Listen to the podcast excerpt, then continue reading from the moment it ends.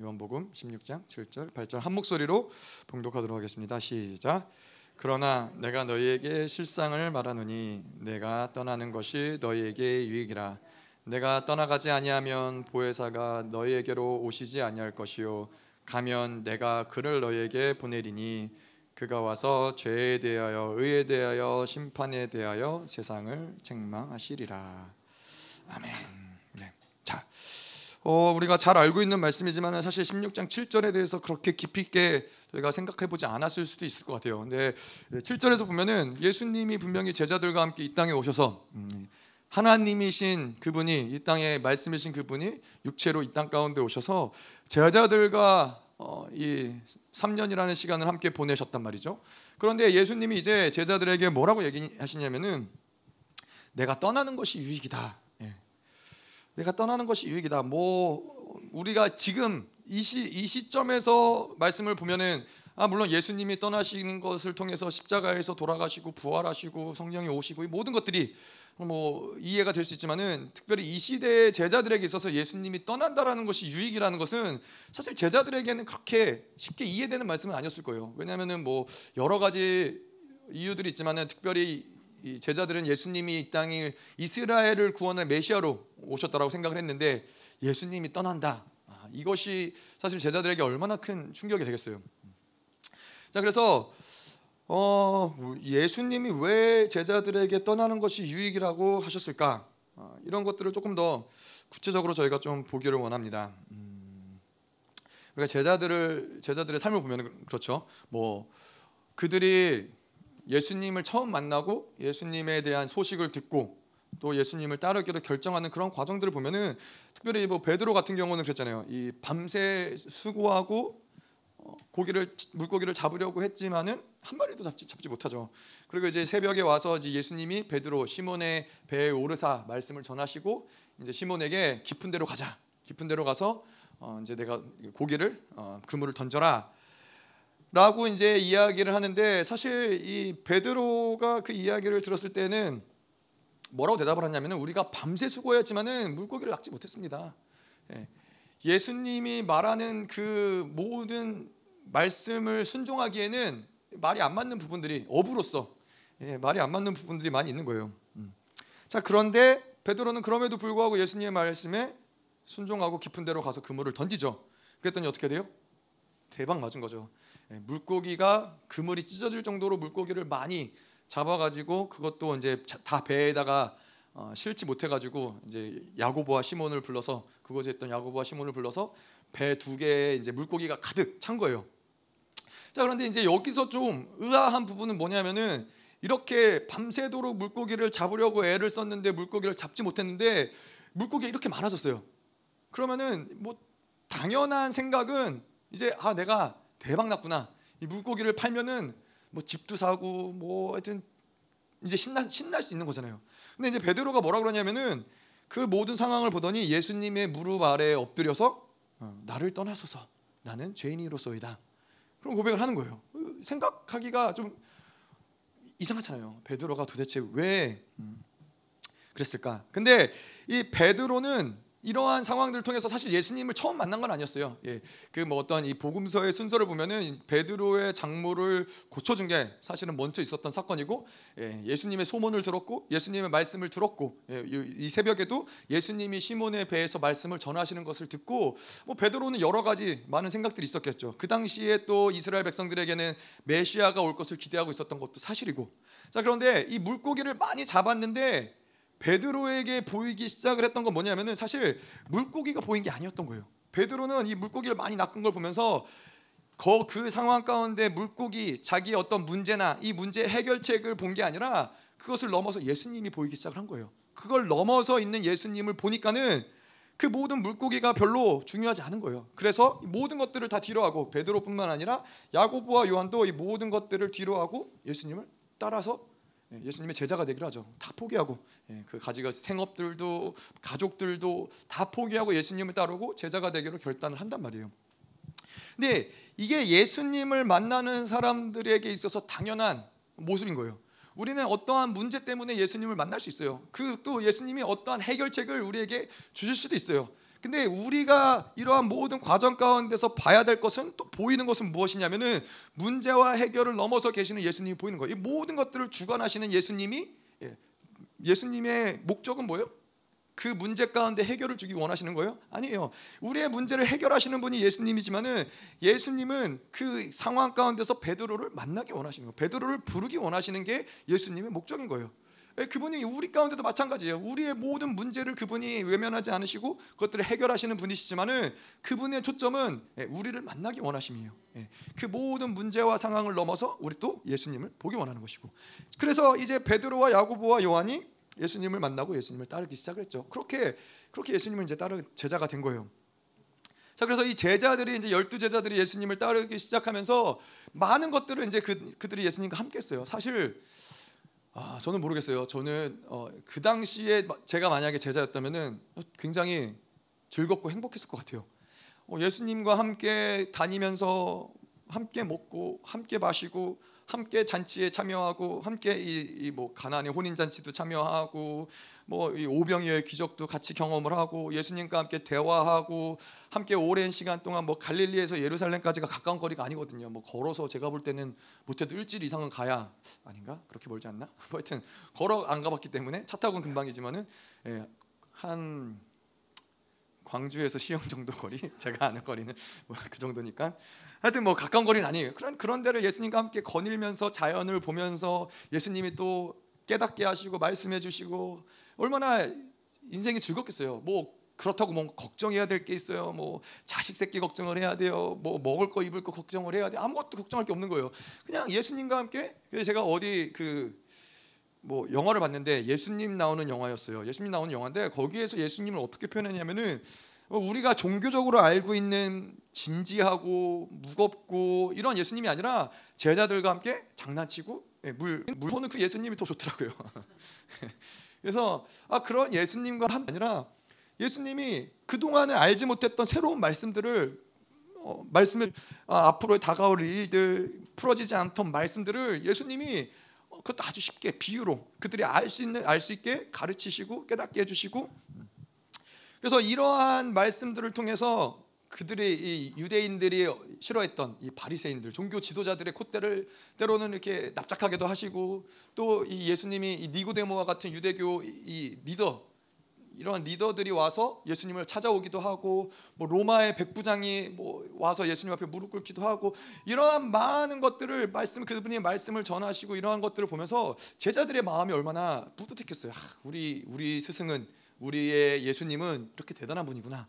아, 그분은 정말 어, 약속된 메시아가 맞구나. 아, 근데 내가 누구보다 가까이 예수님과 함께하고 있는 거잖아요. 누구보다 가까이 예수님 옆에서 먹고 자고 예수님께 질문하고 예수님 또 제자들에게 특별히 어, 비유로서 말씀을 풀어주시고 뭐 이러한 자리에서 예수님과 함께하는 것이 얼마나 즐겁고 행복하겠어요. 음. 근데 예수님이 이제 예수님과 함께 제자들이 다니다 보니까는 이분은 범상치 않은 분인 거예요. 그분이 가는 곳마다 기적과 이사가 예, 뭐 죽은 자를 죽은 나사로를 살리기도 하시고 문둥병을 치유하시기도 하시고 예, 바, 풍랑을 잠잠케도 하시고 바다를 가르기도 하시고 뭐 여러 가지 어, 뭐 오병이어의 기적을 일으키기도 하시고 정말로 제자들이 깜짝 놀랄 만한 모든 사람들이 깜짝 놀랄 만한 기적과 이사들이 예수님을 통해서 펼쳐지는 걸 제자들이 바로 옆에서 보는 거예요. 그리고 예, 또이 예, 제자 예수님을 따랐던 제자들에게도 이러한 능력과 기적이 일어나는 거예요. 귀신을 축사하기도 하고 귀신이 떠나가기도 하고 이러한 기적들이 제자들도 경험을 하니까는 아, 예수님과 함께 동행하고 살아가는 것이 이들에게는 얼마나 특별한 일이겠어요. 그래서 이제 이렇게 예수님과 이제 3년의 시간들을 다니다 보니까는 그런 꿈을 꾸겠죠. 내가 예수님과 함께 하나님의 나라가 이 땅에 세워질 것을 기대하면은 이 땅에서 하나님의 나라의 주역으로서 예수님이 왕이면은 내가 이제 왕 옆에서 예수님을 보좌하는 보좌진으로서 예수님과 함께 그 나라 가운데 영광스럽게 들어갈 뭐 소위 우리말로 하면 그 천년 왕국이 왔을 때왕 같은 제사장으로 이 땅을 다스리고 통치할 주역이라고 생각을 하면은 여러분 얼마나 감격스럽겠어요. 여러분 감격스러우시죠? 이제 이제는 왕 같은 제사장 맞으시죠? 아멘. 네. 그래서 이 제자들은 늘 그런 꿈을 꿨을 거예요. 예수님의 어떠함들을 보고 예수님과 함께 동행하고 그분의 어떠한 선하심과 사랑과 그분의 은혜와 그분의 능력들을 경험하면서 예수님의 나라, 하나님의 나라가 도래했을 때 우리가 그곳에 예수님과 함께 이 나라를 통치하고 다스리겠구나. 이러한 제자들은 예수님과 함께하는 것들에 대한 기쁨과 즐거움이 많이 있었을 것 같아요. 저도 생각해 보면은 뭐, 뭐, 그렇잖아요. 우리가 음, 여자분들도 그런지 모르겠지만 남자는 생명을 다해 충성할 수 있는 누군가가 있다라는 거는 어, 그건 남자분들에게서는 굉장히 인생 가운데 어, 중요한 부분이거든요. 네, 뭐 여자분들 마찬가지겠죠. 누구나 마찬가지겠죠. 우리의 인생을 걸 수 있는, 예, 우리의 모든 것을 다 걸 수 있는 누군가가 있다라는 거. 예, 그게 제자들에게는 예수님이었던 거죠. 그의 모든 삶을 다 던지고 가족을 던지고 생명을 다해서 쫓아가지만은 예, 그것이 정말 진리이고 생명이고 그것에 영광이 있다라는 걸 경험하기 때문에 제자들이 굉장히 기쁘고 즐거웠을 거라는 거예요. 자, 그런데 그런데 이렇게 예수님과 함께 했던 제자들이 기쁘고 즐겁고 이렇게 모든 것들이 다 아름답긴 하지만은 제자들에게 예수님과 함께 했던 제자들에게는 한계적인 모습들이 분명히 있었어요. 어, 우리가 이제 이 이야기들을 예수님의 어떠한 이 어, 복음서에 나오는 이야기들을 보면은 예수님이 어, 그런 얘기를 하세요. 마가복음 4장 13절에 씨 뿌리는 자의 비유를 여러 가지 비유들을 많이 얘기하시는데 제자들에게 뭐라 그러시냐면은 또 이르시되 너희가 이 비유를 알지 못할진데 어떻게 모든 비유를 알겠느냐? 예. 이씨 뿌리는 비유는 여러 가지 하나님의 나라의 많은 것들 가운데서 굉장히 기초적인 기본적인 말씀인데도 불구하고 제자들은 이해할 수가 없는 거예요. 이것이 무슨 얘기인지 이해하지 못하니까는 예, 예수님이 이제 그런 얘기를 하시는 거죠. 내가 이렇게 말씀을 쉽게 또 이렇게 깨닫 깨달을 수 있도록 이야기해 주는데도 너희들은 이해할 수가 없구나. 그러면서 이런 얘기들이 복음서에는 많은 거예요. 뭐 오병이어의 기적, 마가복음 6장 50절 52절 보면은 그들이 다 예수를 보고 놀람이라 오병이어의 기적이 있었고 이제 제자들을 먼저 보내시고 이제 풍랑이 일고 바다 위로 예수님이 걸어오시는 장면을 제자들이 보는 거예요. 근데 이제 예수님이 제자 바다 위를 걸어오시는 장면을 보고 제자들이 다 예수를 보고 놀람이라 이에 예수께 곧 그들에게 말씀하여 이르시되 안심하라 내니 두려워하지 말라 하시고 배에 올라 그들에게 가시니 바람이 그치는지라 제자들이 마음에 심히 놀라니 이는 그들이 그 떡 대시던 일을 깨닫지 못하고 도리어 그 마음이 둔하여졌습니다. 예. 말씀을 깨닫지 못하니까는 말씀이 예수님이 오병이의 기적을 행하시면서 가르쳤던 말씀을 깨닫지 못하니까는 이들은 여전히 두려워할 수밖에 없는 거예요. 예. 그래서 이 도대체 이들이 믿음이 있는 자들인지 예수님과 함께하는 자들인지 예수님과 동고동락하면서 예수님의 어떠하심을 본 자들인지 어, 예수님 입장에서는 이제 뭐 모르겠어요. 뭐 예수님의 어, 입장을 표현하진 않았지만 제가 만약 예수님이었다면은 좀 답답했겠죠. 예? 예 우리 아이들을 ABCD를 백날 몇 날 며칠을 가르쳐도 ABCD를 가 저희 아이들 요즘에 잘해요. 잘하지만은 저희 셋째 넷째가 ABC 정도 이제 알파벳 정도는 뗐지만은 백날을 가르쳐도 아무리 가르쳐도 이거를 기억하지 못하고 이해하지 못하면 그 가르치는 사람 입장에서는 얼마나 답답하겠어요. 예수님의 심령이 꼭 그럴 수 있을 것 같다라는 거죠. 예. 왜냐하면 예수님 그러시거든요. 많은 사람들에겐 비유를 가르치시면서 제자들이 물어봤을 때 이 말씀을 모두가 다 깨닫기 원치 않으세요. 그런데 예수님을 따르는 제자들을 깨닫기 원하시기 때문에 말씀의 비유를 풀어주신단 말이에요. 근데 그럼에도 불구하고 제자들이 깨닫지 못한단 말이에요. 깨닫지 못하기 때문에 그들은 늘 두려워하고 그들은 늘 불안해하고 그들은 늘 예수님을 온전히 신뢰하지 못하는 모습들이 드러난다는 거죠. 아, 그래서 마가복음 8장 18절 계속 그 이, 아, 아니 아니죠 마가복음 8장 15절에서 21절 보면은 이제 오병이어 기자 떡과 물고기를 나누시고 이제 바리새인들의 누룩을 조심해라 이런 얘기를 하세요. 그런데 이제 제자들이 바리새인의 누룩을 조심해라라고 했더니 수군거리면서 뭐라고 그러냐면은 아 예수님이 우리에게 떡이 없기 때문에 뭐라고 하시는구나. 그래서 예수님이 이거를 이제 이들의 수군거림을 아시고 너희가 어찌 떡이 없음으로 수군거리느냐 아직도 알지 못하여 깨닫지 못하느냐 너의 마음이 둔하냐 예, 예수님이 좀 답답하심이 여러분 느껴지세요? 그래서 깨닫지 못하니까는 예수님이 무슨 말씀을 하셔도 동문서답을 하는 거예요. 예. 뭘 오병이의 기적 누룩 누룩을 조심해라라는 얘기를 하면은 예수님과 같은 것을 깨닫고 이해하고 아 이러한 것들 종교 종교적인 어떤 이런 누룩을 조심해야 되겠구나라고 깨달으면 좋은데 이들의 마음은 네, 먹는 거에 빵에 관심이 있기 때문에 그 말씀이 무엇인지 이해하지 못하는 것이죠. 그래서 이제 8장 18절에 예수님이 너희가 눈이 있어도 보지 못하며 귀가 있어도 듣지 못하느냐 또 기억하지 못하느냐. 네. 제가 볼 때 이제 제가 아이들을 가르치면서 어, 해볼 수 있는 얘기 같아요. 너희들은 눈이 있어도 보지 못하고 귀가 있어도 듣지 못하냐? 기억하지 못. 왜 기억하지 못하냐? 어제 분명히 내가 아빠가 가르쳐 준 거 아니냐라고 할 수 있는. 음. 백날 봐도 모르고 백날 들어도 어, 알지 못하고 기억하지 못하는 제자들의 어떤 한계적인 모습을 복음서에서는 계속해서 어, 보여주고 있다는 거죠. 마가복음 8장 21절 이르시되 아직도 깨닫지 못하느냐 예, 그 영적 의미를 깨닫지 못하는 제자들을 예수님은 늘 물론 예수님이 그들을 질책하시거나 그들을 뭐 판단하시거나 아, 뭐 그러신다기보다는 그들의 어떤 한계를 예수님은 알고 계시는 것이죠. 하지만 제가 예수님이었으면 그래도 여전히 답답하셨을 거다 아, 싶은 거죠. 자 이제 이러한 깨닫지 못하는 제자들의 모습이 어디까지 가냐면은 이제 예수님이 죽으시고 부활하실 거에 대해서 제자들에게 말씀을 하세요. 어, 뭐 예수님의 사역 가운데 굉장히 큰 중요한 시점인 것이죠. 어, 예수님이 이제 가자 사람들 손에 넘겨져 죽임을 당하고 죽은 자 죽은 지 3일 만에 필요하더라. 아, 제자들은 여전히 무슨 이야기인지 모르는 그런, 그런 거 있잖아요.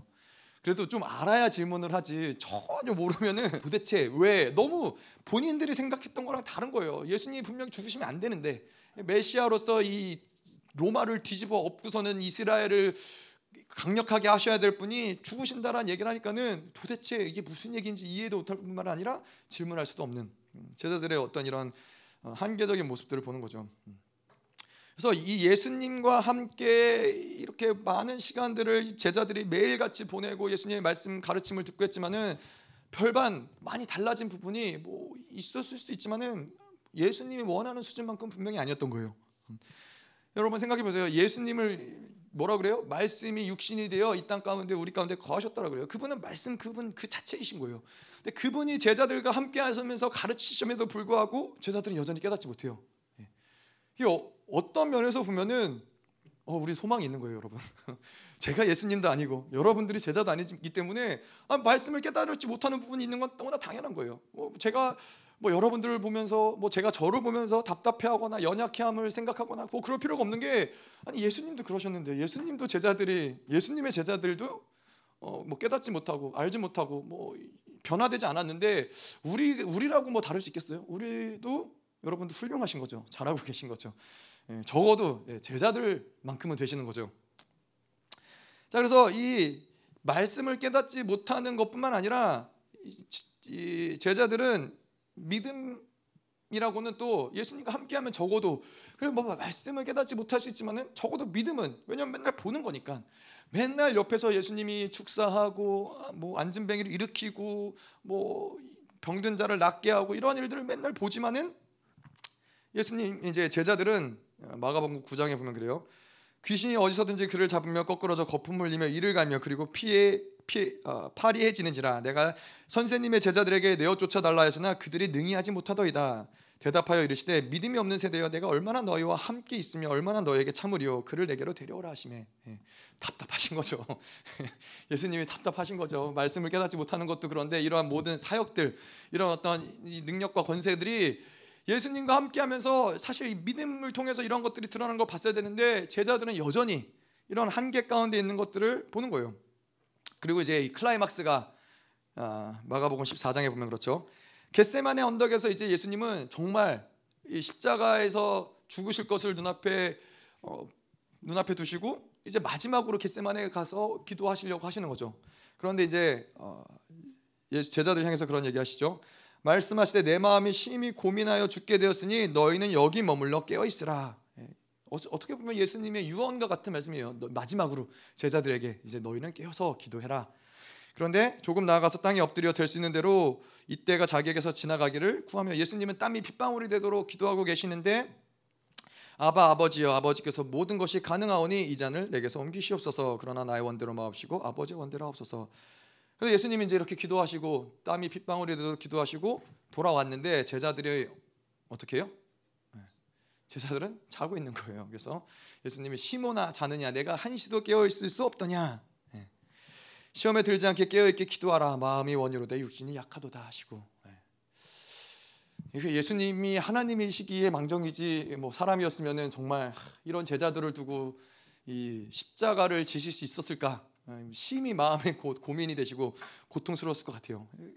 자, 근데 우리가 이제 좀 고민을 해보는 거죠. 아, 분명히 예수님이 이 제자들과 함께 3년이라는 시간 동안 예수님과 함께 동고동락을 하고 많은 것들을 함께 누리고 기뻐하고 즐겁고 그랬는데 우리가 오늘 말씀에서 본 것처럼 제자들의 한계가 분명히 있었다는 거예요. 왜 제자들이 변하지 않았을까? 왜 예수님과 함께 했음에도 불구하고 이 땅에 인간의 모습으로 오신 그분은 신이신데 왜 제자들이 그분과 함께 있음에도 불구하고 변화되지 않았을까? 왜 그들의 연약한 모습이 그대로였을까? 그러면서 어, 뭐 여러 가지 우리가 생각할 수 있겠지만은 예수님의 사역이 인간을 변화시키기에는 제자들을 변화시키기에는 부족했나?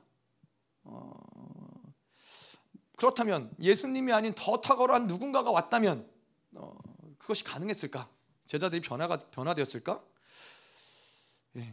아니면은 뭐 예수님이 3년이라는 시간이 너무 짧았을까? 더 오랜 시간 뭐 한 반백 년 같이 살고 지내면은 좀 달라졌을까? 뭐 아니면은 이제 결정적으로 어, 제자들을 잘못 뽑으셨나? 아 이놈들이 아니었는데 내가 잘못 뽑았구나. 이게 가장 쉬운 생각일 수 있겠죠. 아, 제자들을 잘못 뽑았구나. 이런 예, 생각들을 뭐 해볼 수 있는 거죠. 예수님은 근데 우리가 알다시피 그분 말고 다른 탁월한 누군가가 올 수는 없는 거예요. 예, 그분 말고 다른 선택의 여지는 없는 것이고 예수님이 그 제자들을 뽑았다면은 예수님이 예, 최상의 조건에 예, 가장 어, 예수님 보시기 합당한 자들을 부르신 거고 뽑으신 걸 테고요. 자, 그래서 어, 이, 이러한 것들을 보면서 우리가 한 가지 생각할 수 있는 건 그런 거예요. 우리가 성령과 살아가는 것도 마찬가지죠. 우리는 성령 과 더불어 살아가고 성령의 많은 역사하심을 보고 성령의 드러나심을 보고 성령의 기름 부으심과 그분의 임재하심 가운데 살아가는 것이 어떻게 보면은 제자들이 예수님과 함께 살아갔던 모습과 비슷하다라는 거예요.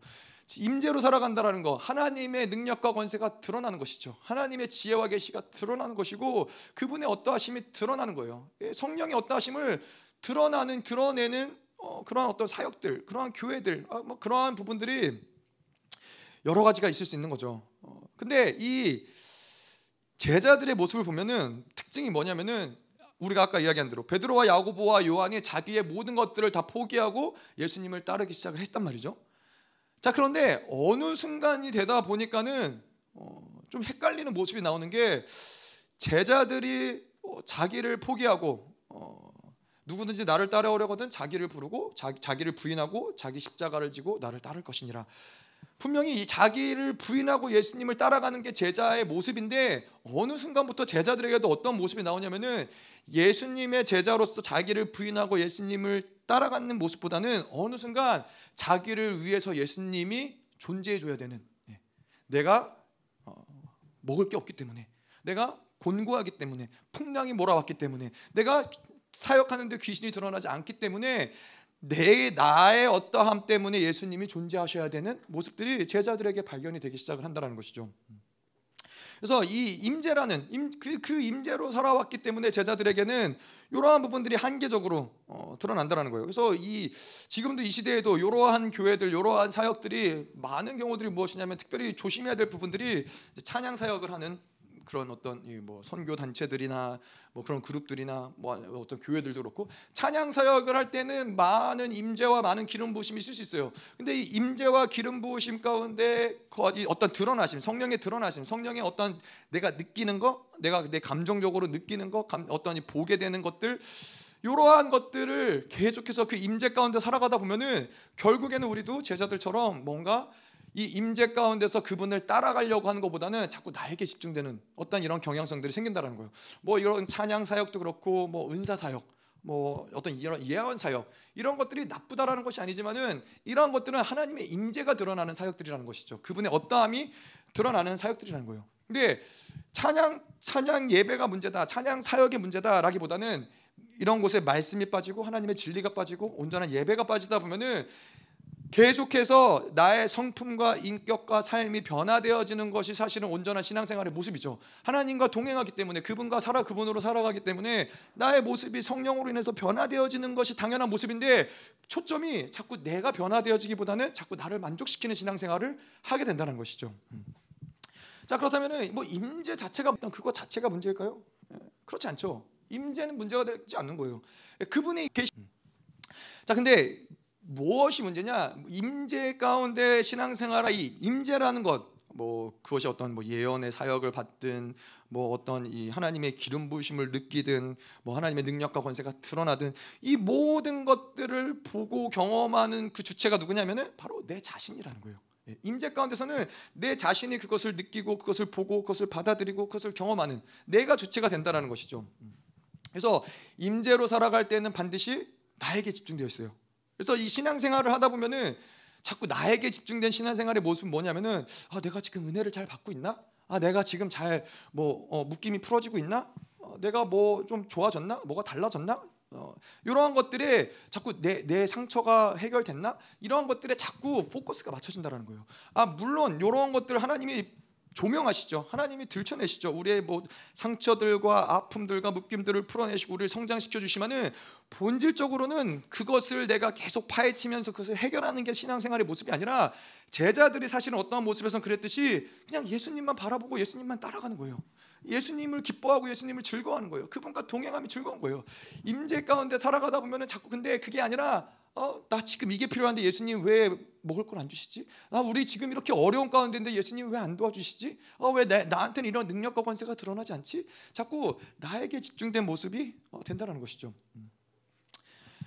자, 그래서 임재 가운데 살아가는 임재 가운데 신앙생활하는 것은 나 자신이라는 한계를 통해서 받아들일 수밖에 없다는 거예요. 하나님이 우리에게 그 흑신 임재, 하나님의 백과 천과 만의 임재를 부어주셔도 나라는 존재가 1이라는 어떠함이 있다면은 그 모든 깔때기처럼 그 백과 천이 일을 통해서 우리는 일만 받아들일 수밖에 없는 한계가 있다라는 거예요. 그게 바로 우리의 인간의 한계라는 것이죠. 우리는 그래서 이러한 우리의 감각, 사고, 어, 이런 감정들을 넘어서는 게 임재 가운데 살아가는 우리에게는 어렵다라는 거예요. 어. 그래서 우리가 소위 얘기하는 우리가 눈으로 빨간색을 보고 있어요. 근데 그 빨간색을 보는 거는 우리의 눈을 통해서 저것을 빨간색으로 인지하는 것이지 정말로 저 빨간색의 본질이 빨간색인지는 우리는 확실하지 않다라는 거예요. 이 한계가 인간의 한계가 그것을 어, 빨간색이라고 받아들이는 것이죠. 그것이 우리의 인간의 한계라는 거예요.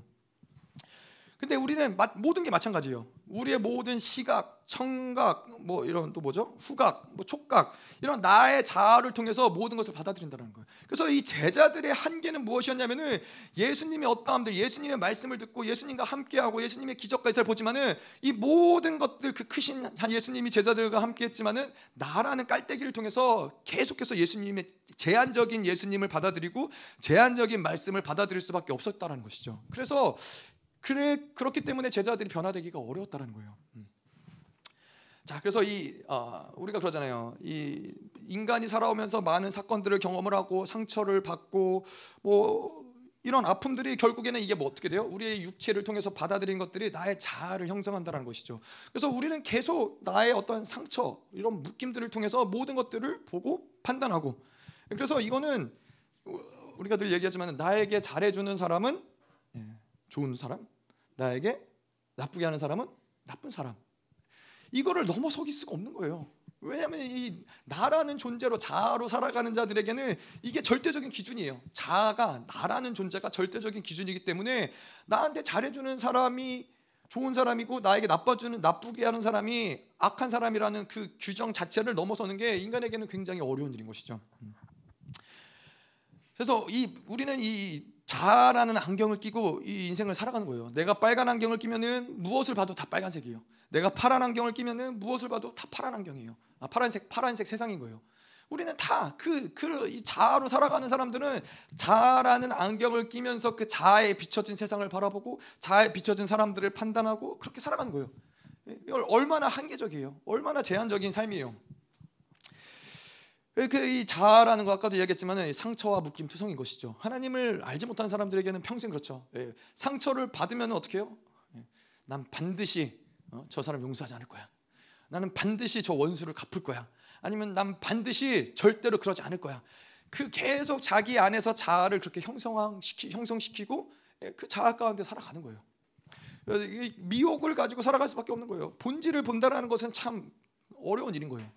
그래서 제가 예전에도 말씀드렸지만은 저희 아버지 교회, 저희 아빠 교 아버지 교회에 어떤 계시던 집사님이 부부 관계가 너무 어려운 거예요. 맨날 그렇게 싸우고 맨날 그 남편이 남편이 그렇게 능력이 있지는 못할지라도 남편이 굉장히 충성되고 굉장히 아내에게 잘하고 그런데도 늘 이 부인은 남편이 못마땅하고 어, 근데 나중에 이제 사역을 하다 얘기를 들어보니까는 어, 그런 거죠. 이 어떤 예전에 다니던 교회에 그 목사님이 아 당신은 사모가 됐어야 되는데 어, 사모가 목사를 만나서 사모가 됐어야 하는데 결혼을 잘못했다.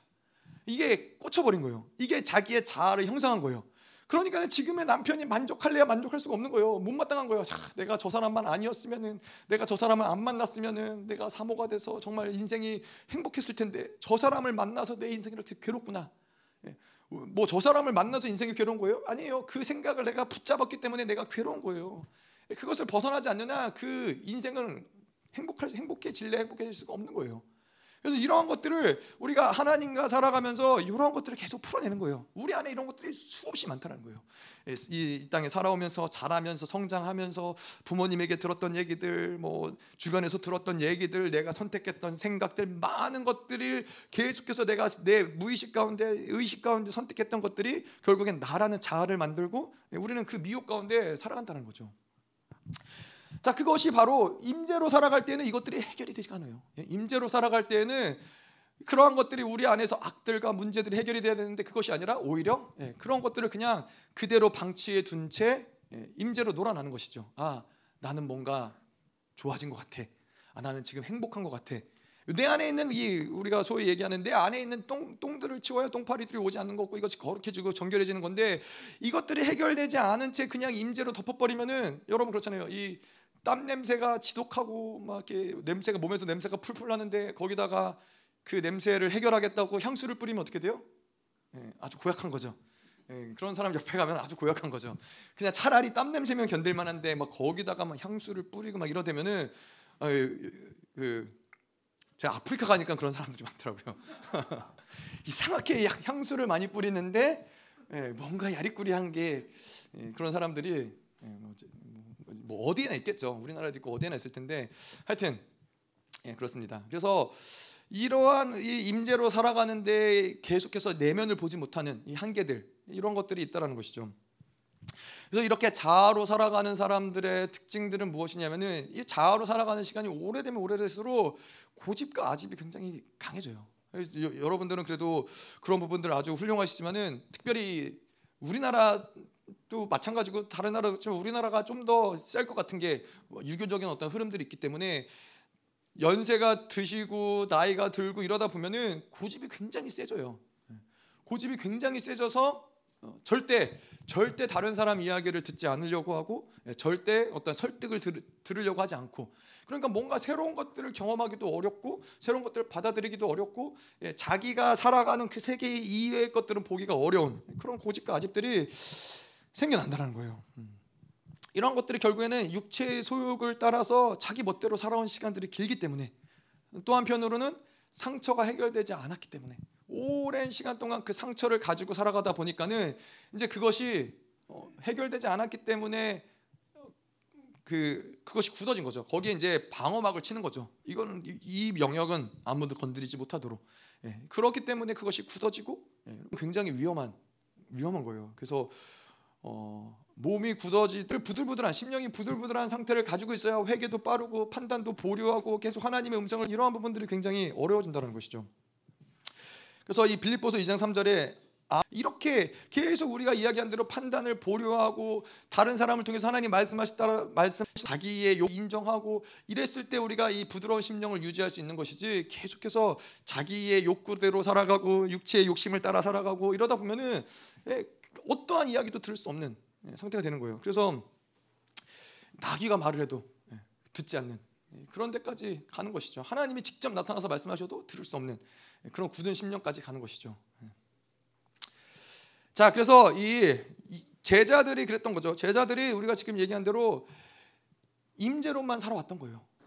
뭐 나쁘지 않았죠. 예수님과 함께 살아가는 것이 나쁘지 않았지만은 그것은 임재라는 것의 한편 한 한계 가운데 있었다는 거예요. 그래서 마가복음 10장 37절에 여짜오되 주의 영광 중에서 우리를 하나는 우리를 하나는 주의 우편에 하나는 좌편에 앉게 하여 주옵소서. 예수님이 무슨 얘기를 하실 때였냐면은 예수님이 이제는 능력을 당하고 채찍을 맞고 죽을 것을 말씀하시는데 야고보와 요한은 이런 얘기를 하고 있는 거예요. 예수님, 우리가 한, 한 명은 예수님 좌편에, 한 명은 예수님 우편에 앉게 해달라고. 예수님이 무슨 이야기를 하셔도 어떤 일을 경험하더라도 모든 것이 다 자기 중심적으로 말씀을 듣고 예수님을 허망에 따라 허망하게 예수님을 따라갔던 거예요. 그렇기 때문에 어, 예수님이 하시는 말씀이 무엇인지도 이해하지 못할 뿐만 아니라 어, 예수님을 결국에는 어떻게 해요? 예수님을 배신하는 데까지 갈 수밖에 없는 거예요. 예, 우리도 마찬가지로 이런 게 무서운 게 임재로 계속 신앙생활을 하다 보면은 무서운 게 무엇이냐? 임재로 살아가면서 자기 중심적인 것들이 해결이 안 되면서 계속 신앙생활을 하고 뭐 섬기고 사역하고 봉사하고 이러면은 오래 시간이 흘러가면 흘러갈수록 계속해서 더 자기 중심적으로 굳어지고 예, 은혜가 아닌 율법으로 살아가는 모습들이 나타난다는 것이죠. 자, 그래서 이 제자들은 하지만 제자들에게는 뭐 잘은 모르겠지만 저에게는 이제 제자들은 무엇을 붙잡고 있었냐면은 그래도 나는 예수님을 따르기 위해서 모든 걸 다 포기했지. 네. 그것들이 그것이 제자들을 붙잡고 있는 어떠한 자기의 옳다함, 자기의 의롭다함 그것들이 있는 거예요.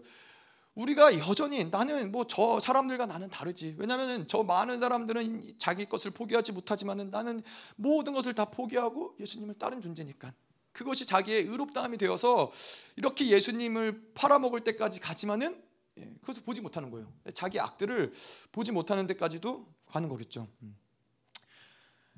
자, 그래서 어, 결국에는 예수님을 부인하는 데까지 가는 것이죠. 마가복음 10장 14장 10절에 열둘 중에 하나인 가론 유다가 예수를 넘겨주려고 대제사장들에게 감해 14장 50절에 깨닫지 못한 열두 제자들이므로 결국 모두 도망하거나 부인하게 되는 모습들이 나오는 거예요. 음. 자, 예수님을 만나고 부르심을 받아들이고 예수님을 따라갔던 제자들 그리고 또 그 말씀을 통해서 감격하고 예수님과 동행하고 하나님의 나라를 꿈꾸고 기적과 이사를 경험했던 제자들인데 자기가 해결되지 않으니까 자아가 해결되지 않으니까는 예수님을 배반하는 거예요. 부인하는 거예요. 그거는 제자들이 못돼서 제자들이 악해서가 아니라 자아로 육체로 살아가는 어떤 우리의 한계는 그럴 수밖에 없다는 거예요.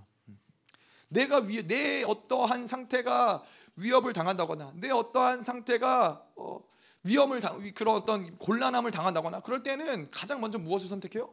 자신을 선택하는 거예요. 자아를 선택하는 거예요. 음. 자기가 살기 위해서라면 얼마든지 어, 예수님을 부인하고 배신하고 도망칠 수 있는 것이죠. 자 그래서 또 이 제자들을 보면은 임재로 살아갔다라는 증거가 무엇이냐면은 제자들이 이제 예수님이 어, 십자가에 죽으시고 계시지 않죠. 그러니까 제자들이 어떻게 해요? 이전의 삶으로 돌아가는 거예요.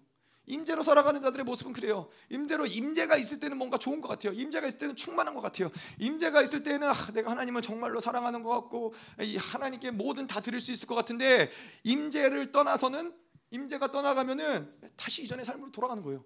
예, 그거는 임재로 살았기 때문에 그래요. 임재 임재 가운데 머물러 있을 때는 뭐 여러분 그거 아세요? 그 제가 예전에도 말씀드렸던 것 같은데 누군가가 이제 열방교회 와서 이스라엘에서 어떤 분이 열방교회 와서 그런 얘기 하셨어요. 아니 이 교회는 어떻게 그 어린애들이 방언을 다 하냐고. 근데 그러면서 질문했던 게 이 아이들이 다 구원을 받았냐고. 본인들이 입술로 고백을 하고 그런 구원의 확증이 있냐고. 그래서 그래서 어, 굉장히 날카로운 질문이죠. 어, 그렇지 못한 뭐 아무 생각 없는 애들도 있거든요. 근데 얘네들도 방언을 한단 말이에요. 근데 그 이유가 뭐예요? 그거는 이 아이들의 구원을 받았고 어떠함이 아니라 교회 가운데 부어지는 그 임재로 인해서 이 아이들이 방언할 수 있는 거예요. 임재 가운데 있기 때문에 하나님이 어떠하심들이 이 아이들 가운데도 예, 그래서 사울 왕도 예, 임재 가운데 있으니까는 예언도 하고 뭐 그러는 것이죠. 예, 그렇게 마찬가지로 임재 안에 있을 때에는 이러한 것들이 드러나는데 임재가 사라지니까는 다시 이전의 삶으로 돌아가는 거예요. 뭐 우리도 그런 것들 많이 경험을 하죠. 집회 때에는 뭐든지 할 수 있을 것 같고, 아 이제는 완전히 난 새로운 존재, 존재 혁명이 됐어. 이제는 내가 이 모든 세상을 뒤로하고 하나님만을 따를 것이야. 근데 은혜의 성산을 떠나서 집으로 돌아오면은 언제 그랬냐는 듯이 또 이전의 삶으로 또 살아가는 것을 저도 그렇고 여러분들도 그렇고 많이 경험을 해보잖아요. 예, 이러한 것들이 어 뭐 우리가 항상 임재로만 살았다 그런 건 아니지만은 그것이 바로 임재로 임재의 한계라는 것이죠. 음. 뭐 그렇다고 집회에 가는 게 아무 소용 없냐? 아, 그렇진 않죠. 그런 강력한 임재 가운데서 또 우리 악들이 드러나 한 번에 우리 악들이 해결되기도 하고 우리 악들이 처리되기 때문에 뭐 그런 것이 필요하기도 하지만은 근데 우리의 초점은 임재가 아니라는 거예요. 초점 자체가 성령의 임재하심이 아니라 예, 우리가 이제 얘기하겠지만은 내재하심이 중요하다는 것이죠. 음. 자, 그래서 이렇게 제자들이 예수님을 부인하고 예수님을 어 이제는 뭐 배신하고 예수님이 안 계시니까는 그냥 뭐 어떻게 할 수가 없는 거예요. 다시 이전의 삶으로 돌아가는 거예요. 다시 어부는 뭐 물고기 잡는 대로 뭐 다시 이전에 뭐 세리는 세리하는 대로 하여튼 뭐 이전의 삶을 고향으로 돌아가서 예, 그렇게 지내는 거예요. 그런데 이러한 과정 가운데 한 가지 달라진 게 있어요. 달라진 것은 무엇이었냐면은 예수님을 부인하는 어떠한 시간들, 예수님을 배신하는 시간들을 겪으면서 자기 자신에게 가지고 있었던 의롭다함, 자기의 의들이 완전히 다 박살이 난 거예요. 아까 얘기한 대로 그래도 적어도 나는 예수님을 위해서 예수님을 따라가기 위해서 모든 걸 다 포기했어. 근데 예수님이 십자가에서 죽는 죽을 때 진, 베드로가 뭐라고 그래요? 어, 나는 예수님이 죽는 그날까지 예수님을 절대 부인하지 않고 예수님과 함께하겠다고 그랬는데 예, 예수님을 세 번이나 부인하죠. 예. 이러한 것처럼 자기의 의롭다함이 완전히 박살나는 거예요. 하, 내가 예수님을 정말 죽을 때까지 따를 수 있을 줄 알았는데 그렇지 못하는구나. 아, 나는 정말 예수님을 완전히 배신한 배신자구나. 이러한 절망, 자기에 대한 절망감, 절망감들이 제자들 가운데 확 부어진 거죠. 음. 자 그런데 이러한 때로는 이렇게 자기에 대해서 철저하게 무너져 내리는 것이 우리 안에 미혹을 벗겨난, 벗겨내는 데에는 효과적일 때가 있다는 거예요. 이러한 심한 고통과 고난이 우리 안에서 이러한 이 임재로 굳어져 버린 굳어짐을 깨뜨리는 데는 효과적일 때가 있다는 것이죠. 근데 여러분 그거 그런데 이러한 모든 과정 가운데서 달라지지 않은 건 뭐냐면은 어, 하나님의 제자들을 향한 사랑과 은혜는 예수 그리스도의 사랑과 은혜는 결코 변하지 않았다는 거예요. 이전에도 예수님은 그들을 사랑하셨고 그들이 배신할 때도 예수님은 그들을 사랑하셨고 그 이후에도 예수님의 사랑은 변하지 않는 것, 않는다는 것이죠. 그래서 로마서 5장 8절에 우리가 아직 죄인 되었을 때 예수께서 그리스도께서 우리를 위하여 죽으심으로써 하나님께서 우리에 대한 자기 사랑을 확증하셨느니라. 그분의 사랑은 늘 동일하다는 거예요. 여러분 이것이 우리가 믿음으로 받아들여야 될 하나님은 사랑이시라. 이것이 명제인 것처럼 받아들여야 되는 것은 무엇이냐면은 그분의 사랑은 결코 나의 어떠함에 따라서 변화되지 않는다라는 거예요. 내가 죄를 지면은 그분은 날 사랑하지 않고 내가 죄를 안 지면은 그분이 날 사랑하는 게 아니라 그분의 사랑은 지금이나 이전이나 결코 변화되지 않는다라는 거예요. 여러분 보세요. 어, 근데 우리는 그걸 모른다라는 게 문제예요. 탕자가 그 아버지가 그 아들을 사랑했겠어요? 사랑했어요.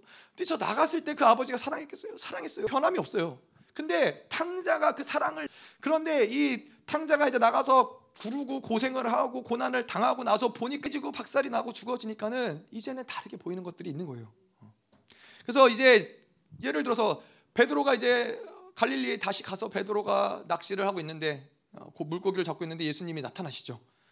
예, 그날도 마찬가지로 예수님을 처음 만났던 처음은 아니었겠지만 하여튼 그날 그날 예수님을 따르기로 결정했던 그날처럼 밤새도록 예, 물고기를 잡으려고 했지만 물고기를 베드로는 잡지 못했어요. 그런데 이제 예수님이 저 언덕에서 베드로를 바라보시면서 베드로야 하고 이제 예수님이 부르는 것을 베드로가 보는 거예요. 근데 그걸 이제 베드로가 보면서 예수님인 거를 깨달은 거예요. 이때 이때 베드로의 마음이 어땠을까요, 여러분? 제가 느낄 때는 베드로는 그 성경에서 기록된 그는 이제 배를 버려두고 거기서부터 예수님께 막 수영을 쳐서 예수님께 달려가는 거예요. 제가 느낄 때는 예수님을 본 그 순간 자기의 이름을 부르시는 그 순간부터 제가 느낄 때는 베드로는 펑펑 울고 있었을 거예요. 예. 자기의 그 여러분 그 있잖아요. 나의 연약함, 나의 깨진 심령, 나의 그 예수님 향한 미안한 마음, 뭐 자기에 대한 절망과 이 모든 것들이 복합적으로 있는 상황 가운데서 예수님이 나를 찾아오셔서 나의 이름을 다시 부르신 예, 그것을 그 음성을 들으면서 예수님은 이제 베드로는 막 달려가서 어, 예수님께 나갔겠죠. 그랬더니 예수님이 그곳에서 어떻게 해요? 예, 숯불을 피시고 음, 생선을 구우시고 예수 베드로에게 먹이시는 거죠. 그러고선 베드로에게 너가 나를 사랑하느냐? 예. 베드로가 뭘 깨달았냐면은 이러한 모든 이러한 베드로가 제자가 되고 예수님 부인하고 이 모든 시간들을 통해서 베드로가 깨달은 건 뭐냐면은 자기가 이전에는 대단한 걸 포기하고 예수님을 따라가는 줄 알았어요. 자기가 뭔가 인생에 대단한 결단을 내리고 결정을 하고 예수님을 따라가는 줄 알았는데 지금 와서 보니까는 아 예수님이 내가 예수님을 부인함에도 불구하고 배신함에도 불구하고 예수님이 날 제자로 부르신 거구나. 예수님은 그걸 아셨음에도 불구하고 나의 연약함을 아셨음에도 불구하고 예수님이 나를 부르신 거구나. 내가 예수님을 따라간 것이 아니라 그가 나를 부르셨구나. 이걸 깨달은 거예요. 예전에는 아 내가 제자들 중에서 가장 충성스럽기 때문에 예수님이 나를 수제자라고 여기시고 어, 나를 사랑하신다라고 생각을 했는데 이제 보니까는 제자 예수님이 베드로가 자기 살겠다고 예수님을 부인하고 도망쳤는데도 불구하고 여전히 사랑하시는 것을 이제 깨닫는 거예요. 나의 어떠함 때문이 아니구나. 내가 충성되었기 때문에 내가 열심을 냈기 때문에 그래서 예수님이 날 사랑한 게 아니구나. 이제 이걸 깨닫는 거예요. 어. 예수님이 내가 제자니까 그래도 뭐 다른 사람들이 많이 있지만은 그 12명의 제자니까는 예수님과 동고동락하고 함께하는 제자니까는 예수님이 우리를 먹이시는구나라고 생각을 했는데 이제 보는 거예요. 이제 자기가 예수님을 부인하고 나서는 뭐가 보이냐면은 배웅망덕하게 절망에 빠져서 예수님을 버리고 이제는 다시 이전의 삶으로 돌아온 자기에게 예, 숯불과 숯불을 피우시고 떡과 물고기를 대접하는 예수님을 보면서 아 예수님은 나의 어떤 거 상관없이 나를 찾아오시고 나를 먹이시고 나를 사랑하시는구나 예. 이게 보이는 거예요. 음. 여러분 이 성령과 살아가는 것도 이것이 다르지가 않아요. 우리가 성령과 살아가는 데 있어서 가장 어려운 점은 무엇이냐면은 자아와 자아로 살아가기 때문에 다시 말해서 우리의 육체가 살아 있는 한 우리가 가진 육체로 살아가는 한 성령님과 살아가는 것은 굉장히 제한적일 수밖에 없다라는 거예요. 성령이 우리 안에 내주하시지만 제자들이 예수님과 그렇게 오랜 시간을 동고동락하며 함께 살아간다고 살아갔지만은 여전히 보지 못했던 거예요. 뭐가 보였어요? 제자들은 자기가 보인 거예요. 내가 이렇게 헌신했지. 내가 이렇게 포기했지. 내가 이렇게 예수님을 섬겼지. 내가 이렇게 예수님과 함께 하나님의 나라를 일굴 것이지. 계속 자기를 떠나서는 다른 것을 보지 못했는데 자아가 죽어지니까는 육체가 죽어지니까는 이제야 비로소 본질이 보이기 시작을 하는 거예요. 이제야 비로소 아, 나였다이 아니라 그분이 나를 사랑하신 거구나. 그분이 나를 부르신 거구나. 그분이 나를 인내하신 거구나. 이것들이 보이기 시작을 하는 거예요. 뭐가 깨달아지냐면은 아, 하나님의 은혜구나. 이건 다 하나님의 은혜구나. 그렇기 때문에 그러한 자들은 결코 자기에게 소망을 두지 않는 거예요. 자기에게 소망을 둬서 그래 내가 열심히 해보면 뭔가 되겠지 신앙생활도 나의 인생도 내가 뭔가 잘 참고 인내하고 내 자신을 잘 다독이고 열심히 훈련하면 뭔가 되겠지라는 소망을 결코 가지지 않는 거예요 왜요? 베드로처럼 자기에게 소망을 뒀다가 예수님을 부인하는 자기의 연약함을 알기 때문에 자기는 그럴 수 없는 존재라는 걸 알기 때문에 성령과 살아가는 자들의 모습도 철저히 그렇다는 거예요. 자기에게 소망을 두지 않아요. 성령님 그래서 모든 순간순간 자아를 포기하고 성령님을 초청하는 거예요. 성령님 당신이 필요합니다. 성령님 내가 이러한 모든 상황들을 내가 해결할 수 없습니다. 하나님 도와주세요. 하나님 나와 함께 해주세요. 성령님을 계속 초대하는 거예요. 자 그래서 이렇게 자기가 죽어진 자들, 자기의 어떠함이 죽어진 자들은 이제는 우리가 그 시편 8편에서 보았던 것처럼 시편 8편인가요? 그렇죠. 예. 그랬던 것처럼 이젠 다 모든 것들이 달라보는 거예요. 다윗이 하늘을 보고 이 모든 만물을 보면서 하나님의 사랑을 느낀 것처럼 자아가 죽어진 자들에게는 이 하늘이 똑같은 하늘이지만 똑같은 하늘이 아닌 거예요. 똑같은 나무이지만 똑같은 나무가 아닌 거예요. 똑같은 인생이지만은 내 인생이 이전에는 저주받은 인생 같았고 내 인생이 소망이 없는 인생 같았고 내 인생은 정말로 고통 고난 그 자체라고 생각을 했는데 이제 내 자아가 죽어지고 나서 보니까는 하, 모든 게 다 하나님의 은혜구나. 이게 정말 하나님의 사랑이구나라는 게 보이는 거예요.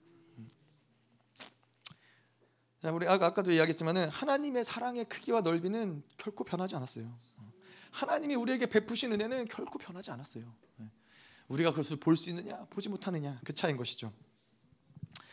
제가 예전에 그런 적이 있었어요. 미국에서 있을 때 이제 나의 의롭다함이 아주 충만했을 때, 왜냐하면 나는 어, 나는 하나님의 음성을 들으려 하고 어, 나는 음, 말씀대로 살려고 하고 그러다 보니까는 어, 그렇지 못하는 교회에 있는 많은 사람들을 판단하고 정지하고 나름 그것이 목사님일지라도 저희 교회 담임 목사님일지라도 아니 왜 목사님이 하나님의 음성을 안 듣고 저렇게 결정하시지? 아니 왜 목사님이 저렇게 뭐 저렇게 사시지? 막 이런 수없이 많은 생각과 판단들 목사님에 대해서도 그렇고 옆에 있는 청년들에 대해서도 많은 것들을 판단하고 이런 상황 가운데 있었죠. 근데 그러다가 하나님이 그런 것들을 깨닫게 하시고 그 악을 깨닫게 하시고 보게 하시는 거예요. 그러니까는 제가 그러고 나서 예, 3개월 동안 울었어요. 3개월 동안 뭐 매일 운 건 아니고 예배만 가면 교회에서 가서 앉기만 하면 눈물이 나는 거예요. 그렇게 그냥 찬양 시작 전부터 왜 그런지 모르겠는데 그렇게 눈물을 흘리면서 계속 울고 그럼 한 3개월 정도 3개월 그랬어요. 예. 그래서 제가 그때 성가대였거든요. 성가대였는데 막 울다가 성가 노래를 못한 적도 있었어요. 그냥 어, 혼자서 앉아가지고 계속 울고. 왜 그러냐면 하나님이 그 악을 보여주시니까는 아 이게 내가 얼마나 악한지가 보여지는데 그 이거 벗겨지니까 자아가 벗겨지니까는 나의 의롭다함이 벗겨지니까는 악을 볼 뿐만 아니라 나로 인해서 저 사람들이 얼마나 힘들었을까 나로 인해서 얼마나 저들이 고통받았을까 그것뿐만 아니라 나의 악을 저들이 얼마나 오랫동안 견디고 참아줬던 것인가가 보이는 거예요.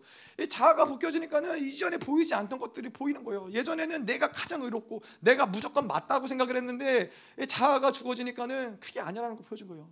하나님이 나를 얼마나 인내하셨겠어요. 하나님이 나를 얼마나 기다리셨겠어요. 나로 나의 저런 판단과 악을 통해서 저 수없이 많은 사람들이 고통받았는데 그들이 어, 단한 번도 나에 대해서 험담하거나 안 좋게 생각하지 않고 참아주고 인내주고 겪어줬다라는 게 이제야 비로소 보이는 거예요. 음. 자 그래서 우리는 이렇게 때로는 이러한 어떠한 이 어, 고통과 고난이 우리에게 유익이 될 때가 있어요. 자, 자아가 죽어지는 데 있어서는 이러한 고통과 고난이 유익이 될 때가 있어요. 근데 사실 반드시 그러한 시간들을 꼭 겪어야 될 필요는 없는 거예요. 왜요? 우리는 매일같이 뭐요? 매일같이 십자가를 지고 자아를 쪼개는 삶을 살아가면 되는 거예요.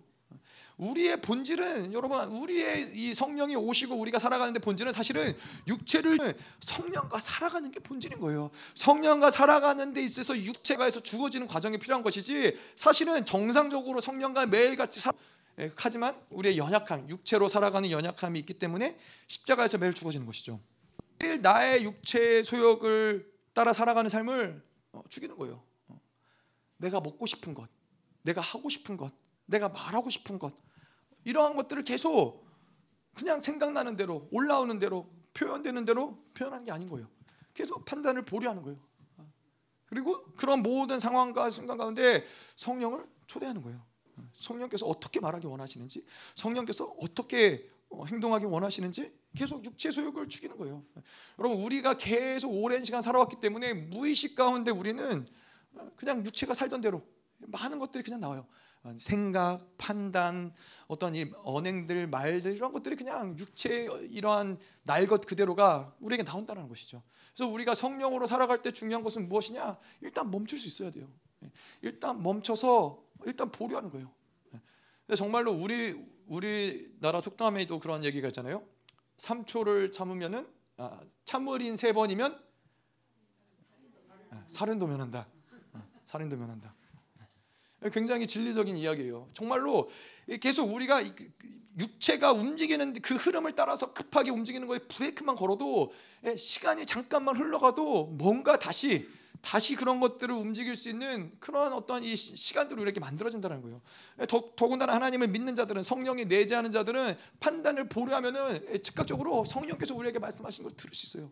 성령께서 아 내가 그걸 기뻐하지 않는다. 아, 그러면 너가 지금은 말하고 싶지만 그걸 참아라. 그 생각을 받아들이지 말아라. 네, 성령께서는 계속 우리에게 이런 것들을 말씀하신다는 것이죠. 그래서 또 자아가 십자가에서 죽어진다는 것은 우리의 욕구를 소욕을 죽이는 것도 있지만은 평생 그 만들어온 육체의 습관들 이런 것들을 이제 깨부셔야 돼요. 네, 이런 것들이 이제는 우리 안에서 드러나야 돼요. 내가 평생을 어, 무기력하게 살았다. 평생을 어, 절망하며 살았다. 평생을 미워하며 살았다. 어, 이러한 모든 흐름들을 이제는 완전히 깨뜨리고 새로운 예, 하나님 기뻐하고 감사하고 예, 이러한 어떤 흐름들을 이제 만들어가는 것들이 결국 자아가 십자가에서 죽어지는 과정인 것이죠. 아까도 이야기한 대로 고집과 아집 뭐 이런 것들을 계속해서 포기하는 것이고 예, 뭐 제가 뭐 잘은 모르지만 저에게 하여튼 도움이 됐던 거는 아 난 틀릴 수 있다. 난 언제든지 틀릴 수 있다. 내가 보는 게 맞다고 생각하지만 틀릴 수 있다. 항상 그, 그 가정을 하는 거예요. 항상 내 생각은 틀릴 수 있기 때문에 멈출 수 있어야 되고 하나님의 생각을 받아들일 수 있어야 되고 저 사람에 대한 어떤 나의 판단을 보류할 수 있어야 되고 예, 그러한 것들이 도움이 된다는 것이죠. 음. 자 그리고 십자가에서 죽어진다는 것은 결국에는 내 중심에서 하나님 중심으로 계속 가는 삶인 거예요. 음. 자 그래서 이 자아가 죽어질 때의 모습은 이제는 내 안에서 그리스도께서 사시는 것이 보여지는 거예요. 예전에는 그런 게 없었어요. 그냥 원하는 대로 살고 먹고 싶은 대로 먹고 하고 싶은 대로 하고 내 안에 그리스도가 계신 것인지 안 계신 것인지 그리스도는 예, 교회 가면 십자가에서나 찾을 수 있는 분이시지 내 안에서는 결코 찾을 수 없는 분 같았는데 자아를 쪼개기 시작을 하면은 이제 그런 것들이 보이는 거예요. 음. 아까도 이야기했는데 제자들이 그랬던 것처럼 베드로가 그랬던 것처럼 아 나를 붙잡고 계시는 게 내가 하나님의 하나님의 어떤 걸 붙잡고 있는 것이 아니라 그분이 나를 붙잡고 계시는 거구나. 아, 이런 모든 것들이 다 하나님의 은혜구나. 이런 것들이 이제는 보여지는 거예요. 그래서 그래서 우리의 신앙생활의 모습은 은혜의 삶이라는 거예요. 무엇을 봐도 그분이 붙잡고 계시는 게 다 보이는 거예요. 나 이 상황들, 내 말할 수 없는 이러한 모든 것들을 그분이 개입하고 계시고, 그분이 붙잡고 계시고, 그분이 일하시고 계시는 것들이 보이니까는 아, 감사하지 않을래야 감사하지 않을 수가 없는 거예요. 은혜가 아니라고 고백할래야 고백할 수가 없는 거예요. 지금은 뭔가 소망이 안 보여도, 지금은 뭔가 변화되지 않는 것 같아도 우리의 소망은 뭐예요? 그분의 약속을 믿을 수 있는 거예요. 네. 하나님이 우리를 약속하셨기 때문에 또 우리가 또 붙잡는 건 뭐예요? 지난 지난번에 요한일서 하면서 얘기했듯이 하나님이 먼저 우리를 살자고 하셨잖아요. 네. 그분이 우리랑 내가 너의 인생을 책임진다. 나랑 같이 살자. 네. 우리는 그걸 믿는 거예요. 그분의 약속을 믿기 때문에 사실 우리의 어떠함 때문에 절망하거나 좌절할 필요가 없다라는 것이죠. 음. 자, 그래서 이 결론을 이야기하자면은 음, 왜 예수님이 내가 너에게 떠나는 것이 유익이냐?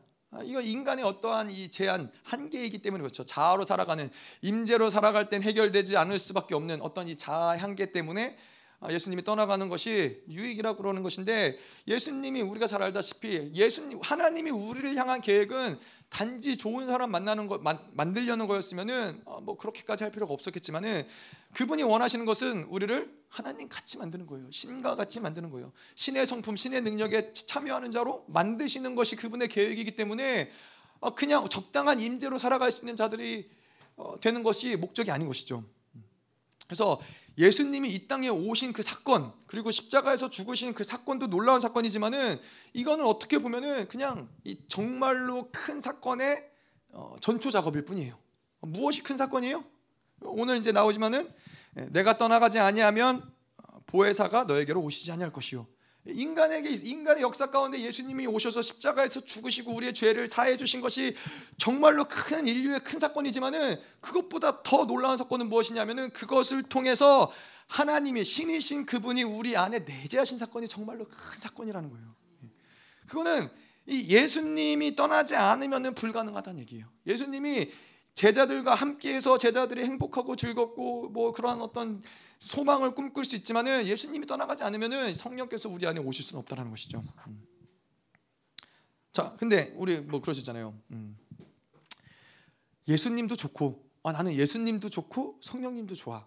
그래서 예수님이 함께 계시면서 성령님이 오시면 더 좋지 않을까?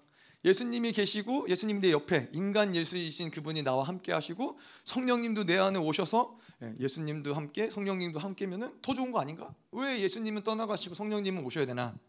예. 어, 우리가 잘 아는 얘기지만은 어, 우리 인간의 그 어떤 이 육체, 육신, 이 죄를 가지고 있는 상태에서는 성령님이 오실 수 없다라는 게 문제가 되는 거죠. 우리가 어떤 이 죄악의 상태를 가지고서는 성령님이 오실 수 없기 때문에 예수님이 십자가를 지실 수밖에 없다는 거예요. 예수님이 화목제물로 그분이 돌아가실 수밖에 없었다라는 것이 아, 이 오늘 본문의 말씀처럼 예수님이 떠나갈 수밖에 없었다라는 것이죠. 음. 그래서 우리는 죄로 인해서 하나님께 나아갈 수 없는 존재고 하나님을 만날 수 없는 존재인데 이제 어, 그래서 우리 안에 말씀도 성령도 내재하는 것이 불가능한 상태인데 예수님을 통해서 이제 이것이 가능해졌다는 거예요. 자, 우리가 이것을 조금 더 자세히 이야기하자면은 우리가 이 성막을 이야기할 때 어, 성막을 이해하면은 여러 가지를 이야기할 수 있지만은 특별히 이 성막은 예수님의 형상 또 우리 인간의 구조라고 우리가 표현할 수 있어요. 근데 뭐 이런 것들 오늘 자세히 자세히 음, 보진 않겠지만 가장 핵심적인 부분이 지성소예요. 성막이라는 것에 딱 가면은 이제 성막에는 성막의 뜰이 있어요. 그 뜰에 무엇이 있냐면은 번제단이 있고 물두멍이 있어요. 그리고 번제단과 물두멍 물두멍이 이제 뜰에 있는 것이고 그것을 지나가면은 성소가 있어요. 성소가 있고 그 성소를 지나가면은 예, 성소 안에는 왼쪽에는 촛대, 오른쪽에는 떡상, 그리고 앞에는 분향단이 있어요. 그리고 이제 그 성소를 지나가면은 휘장이 있고 휘장을 넘어서는 이제 지성소가 있는 것이죠. 그런데 오늘 우리가 좀 봐야 될 부분이 바로 이 지성소라는 곳이에요. 어, 지성소라는 곳인데 이 지성소 안에 무엇이 있느냐? 어, 우리가 이것을 인간의 구조로 이야기를 하자면은 성소는 인간의 어떤 보이는 부분들, 예, 뭐 제사장들도 그렇고 아무 아무 때나 성소 안에 들어가서 거기에서 뭐, 이, 뭐 떡도 새롭게 준비하고 분양단에 분, 그 향도 피우고 뭐 이런 거 초, 촛불에 초득 어, 불도 피우고 이런 것들을 언제든지 드나들면서 하시지만은 지성소에는 어, 그러지 못하죠. 보이지 않는 곳인 거예요. 휘장을 넘어간 아무나 휘장을 넘어서 갈 수 없는 곳인 거예요. 그곳에선 그곳에는 하나님의 임재가 있는 곳이고 예, 하나님이 그곳을 자정하는 곳이고. 자 그런데 그것이 이제 보이지 기능들, 지정이 뭐 이러한 영역들인 것이죠. 지성소로 들어가면 지성소에는 뭐가 있어요? 네, 말씀이라는 거예요. 근데 이 언약계 안에는 이, 이, 이 언약계는 담겨진 것이 있고 또 그 위에는 속죄소라고 그래. 아, 아론의 쌍난 지팡이, 예, 만나를 담은 금 항아리, 어, 그리고 예, 십계명. 네, 맞아요. 자, 근데 이 세 가지 모든 것들이 다 뭐요? 어, 만나도 하나님 말씀을 상징하죠. 아론의 쌍난 지팡이는 이 죽은 나무에서 생명이 피어나는 십자가와 부활을 이야기하는 복음을 이야기하는 말씀을 이야기하는 것이죠. 예, 이 십계명 또한 언약 말씀을 상징한다라는 거예요. 말씀이 지성소 안에 있다라는 거예요. 근데 우리의 그것을 인간의 구조로 봤을 때 우리의 영 안에는 그럼 뭐가 있어야 돼요? 말씀이 있어야 된다는 거예요. 말씀이 우리 안에 있어야 되는데 문제는 뭐냐면은 우리가 죄악 가운데 있을 때는 이 말씀이 타락한 인간의 영에는 말씀이 있을 수 없다라는 거예요. 그래서 이 말씀이 거할 수 없기 때문에 예수님이 떠나시지 않으셨다라면은 뭐예요? 지성소에는 휘장이 찢어지지 못했어요. 지성소에는 들어갈 수 없었어요. 그곳에는 말씀이 거할 수가 없었어요. 그렇다면 우리는 구약의 시대에 살던 이스라엘과 우리와는 다를 게 아무것도 없었다라는 것이죠. 음, 돌판에 새긴 말씀을 가지고 살아가야 되는 예, 인간의 자아의 어떠함을 가지고 살아갈 수밖에 없는 한계가 구약의 이스라엘에게 있었지만은 이제 예수님이 오심으로써 휘장이 찢겨지고 우리의 모든 하나님께로 나아가는 문이 열렸다는 거예요. 그게 뭐예요? 화목제물 화목제물이 됐다라는 거예요. 자, 속죄소를 헬라어로 뭐라고 그러냐면은 속죄소라는 단어를 히라스텔리온이라고 그래요. 히라스텔리온이라고 그러고 이 화목 제물을 뭐라고 그래요? 히라스텔리온이라고 그래요. 재밌잖아요. 속죄소도 히라스텔리온이고 예, 화목제물도 히라스텔리온이에요. 이거를 화목제물이란 뭐요? 하나님께 나아갈 수 없는 우리를 대신해서 예수 그리스도가 죽으셔서 하나님께 나아갈 수 있는 하나님과 화목할 수 있는 길을 여신 거예요. 그분이 제물이 되셔서 그 길을 여섰다라는 거예요. 그런데 이 바울이 로마서에서 이제 화목제물이라는 단어를 쓰는데 3장 25절에 예수를 하나님의 그의 피로 인하여 믿음으로 말미암는 화목제물로 세우셨으니 이는 하나님께 길이 참으시는 중에 전에 죄를 간과하심으로 자기의 의로우심을 나타내려 하심이니 자, 여기 화목제물을 썼는데 그거를 이제 헬라어로 히라스텔리온 이라는 표현을 썼다는 거예요. 히라스텔리오라는 표현은 이미 속죄소라는 표현을 쓰는 거예요. 예수님이 화목제물이 되심을 바울이 생각했을 때 이거는 그냥 일반적인 속죄, 죄를 속하는 제물과는 구분되는 부분이 있는 거예요. 화목제물, 속죄소라는 특징은 뭐냐면은 그, 그 모든 것들을 덮어버리고 속죄소 가운데 예수님 하나님이 뭐라고 약속 출애굽기 뭐라고 약속하세요? 내가 속죄소 위에 자정해서 너희가 내가 너희를 만나 주겠다. 예수님은 화목제물을 통해서 우리는 뭐요? 하나님께 나아가서 그분을 만날 수 있는 길이 열렸다라는 거예요. 그래서 사도 바울은 히라스텔리온이라는 단어를 이 화목제물이라는 표현을 예수님에게 사용을 한 것이죠. 단순히 그냥 죄를 덮고 어, 용서해 준 것이 아니라 죄를 덮고 용서해 주는 뭐 어떤 사람들은 그렇게 얘기해요. 이 언약계에 있는 이 세 가지의 것들이 말씀을 상징하기도 하지만은 이또세 가지의 것들이 상징하는 것이 무엇이냐면은 출애굽 시절에 어, 이스라엘 백성들이 하나님을 대적했던 어떤 사건들을 상징하는 것이다. 이건 뭐예요? 그것도 여전히 그들의 어떤 죄악들을 덮어버리는 게 뭐예요? 속죄소라는 거예요. 그 안에 이스라엘의 대적된 반역함 이러한 것들을 속죄소 하나님의 어떠함을 덮어버리시고 그곳에서 내가 너희를 만나겠다는 거예요. 예수님이 이 땅에 오심으로써 그분이 화목제물을 되셔서 단지 우리의 죄를 해결하시는 것이 예수님의 목적이 아니었다는 거예요. 우리의 죄를 해결하실 뿐만 아니라 그분이 화목제물이 되심으로써 이제는 우리가 하나님을 만날 수 있다는 거예요. 이것을 우리가 성령으로 이야기하자면 뭐냐면은 이제 그것을 통해서 우리 안에 말씀이 예, 새 언약의 상태인 것처럼 우리 안에 그 말씀이 우리 안에 내주할 수 있는 것이고 우리 안에 성령이 내주할 수 있는 상태가 되었다는 거예요. 이제는 그 영광의 관계가 회복되는 거죠. 은혜의 보좌 앞에 나아가서 만왕의 왕이신 그분의 얼굴을 대면할 수 있고 그분을 만날 수 있고 예, 그분과 그분과 더불어서 만물을 통치할 수 있는 권세가 이제는 주어졌다는 것이죠. 자 그래서 이 성령이 오실 수 있게 했던 사건이 바로 화목제물로 오신 것이고 또 뭐예요? 우리가 잘 알다시피 하늘 성소 사역을 하신 것이죠. 예, 그래서 하늘에 오르사 예, 손으로 짓지 아니한 것 곧 이 창조에 속하지 아니한 더 크고 온전한 장막으로 말미암아 염소와 송아지에 필요하지 아니하고 오직 자기의 피로 영원한 속죄를 이루사 단번에 성소에 들어가셨느니라. 예. 그래서 하늘 성소에 기록된 모든 죄의 기록들을 다 삭제하셨다는 거예요. 그리고 이제 히브리서 8장 10절에 이제는 돌판이 아닌 우리의 심령 가운데 우리의 마음 가운데 하나님의 말씀을 각인시키는 거예요. 이제는 임재로 인해서 살아가는 자들이 아닌 거예요, 여러분. 네. 임재가 어, 드러나죠. 내재로 살아간 자들에게 임재가 드러나지만은 우리는 임재의 목숨 걸 필요가 없는 자들인 거예요. 우리는 이제는 그 말씀이 우리 안에 거하시고 성령이 우리 안에 거하셔서 그분과 내재하는 성령과 함께 살아갈 수 있는 자들. 그 특징이 뭐예요? 그래서 임재가 없을지라도 우리가 임재를 떠날지라도 예수님이 제자들을 떠났을지라도 이전의 삶으로 돌아가는 것이 아니라 우리가 어디에 거하든 우리가 무엇을 거하든 누구와 함께 있든 간에 그 내재하는 성령이 함께 하시기 때문에 결코 어떤 것도 이전으로 돌아가지 않는 거예요. 결코 어떤 것도 우리에게는 이 자아로 살아가는 삶을 다시 선택할 이유가 존재하지 않는다는 것이죠. 자, 그래서 이 새 언약의 목적은 뭐예요? 우리로 하여금 단지 구원받는 것이 목적으로 살아가는 자들이 아니라는 거예요. 여러분 생각해 보세요. 이 예수님이 만약에 우리를 그냥 단지 구원받고 천국에 갈 수 있는 존재로 만드셨다면은 그러면 십자가의 사건으로도 충분해요. 아니 십자가의 사건이 아니었어도 충분해요. 하나님이 내가 너의 죄를 다 용서하겠다. 만왕의 왕이고 천, 창조주이신 그분이 그렇게 말씀하셔도 모든 죄의 문제는 해결이 돼요. 근데 그것이 목적이 아니라 내가 너를 나처럼 만들겠다. 그것이 하나님의 목적이기 때문에 그분이 우리 안에 말씀을 두셔야 되고 성령을 두셔야 되고 그분이 우리 안에 성전 안에서 삼위의 하나님이 우리와 함께 교제하시면서 그분과 더불어 교제하며 그분과 더불어 살아감으로써 하나님의 형상을 닮은 자들을 하나님과 얼굴과 얼굴을 맞대서 그 얼굴에서 빛나는 그 영광의 광채를 받아들이면서 그분을 닮아가는 그분과 똑같은 존재로 만드시는 것이 목적이기 때문에 예수 그리스도가 이 땅에 오셔서 십자가에서 죽으시고 성령을 보내시고 하늘 성소 사역을 하시고 이 모든 것들이 우리에게 증명하는 건 증거하는 건 뭐예요? 내가 너를 왕 같은 제사장을 만들겠다라는 거예요. 그러니 여러분 왕 같은 제사장이 되셔야겠어요? 안 되셔야겠어요? 되셔야 된다라는 거예요. 이거는 나의 의지가 아니라는 거예요. 하나님의 의지가 그렇다라는 거예요. 아니 내가 너를 나처럼 만들겠다는데 나처럼 똑같은 하나님과 똑같은 신의 성품에 참여한 자들이 아, 왕 같은 제사장이 아니면 누가 왕 같은 제사장을 하겠어요? 성 이거 그래서 말씀을 보면 깨달아지는 거는 아 우리가 이러한 존재구나. 이게 하나님의 의지가 그렇구나. 이걸 계속 받아들이는 거예요. 아멘. 음. 그래서 우리가 이 성령이 우리 안에 오시면 우리는 이 신의 성품에 참여하는 자가 되는 것이고 그리고 고린도전서 3장 16절에 너희가 이제는 하나님의 성전인 것과 하나님의 성령이 너희 안에 계시는 것을 알지 못하느냐 네. 우리를 처소라고 부르시는 거예요 하나님이 거하시는 곳 음. 고린도서엔 뭐라 그래요? 우리는 보배를 담은 질그릇이라는 거예요 그, 그 보배를 담은 질그릇은 우리의 어떠함의 존귀함이 아니라는 거예요. 우리는 인간의 어떠함은 육체는 질그릇 하나 질그릇일 뿐이에요. 우리가 존귀한 이유는 뭐예요? 이제 성령이 우리 안에 하나님이 우리 안에 내주하시고 거하시기 때문에 우리는 보배를 담은 질그릇이라는 거예요.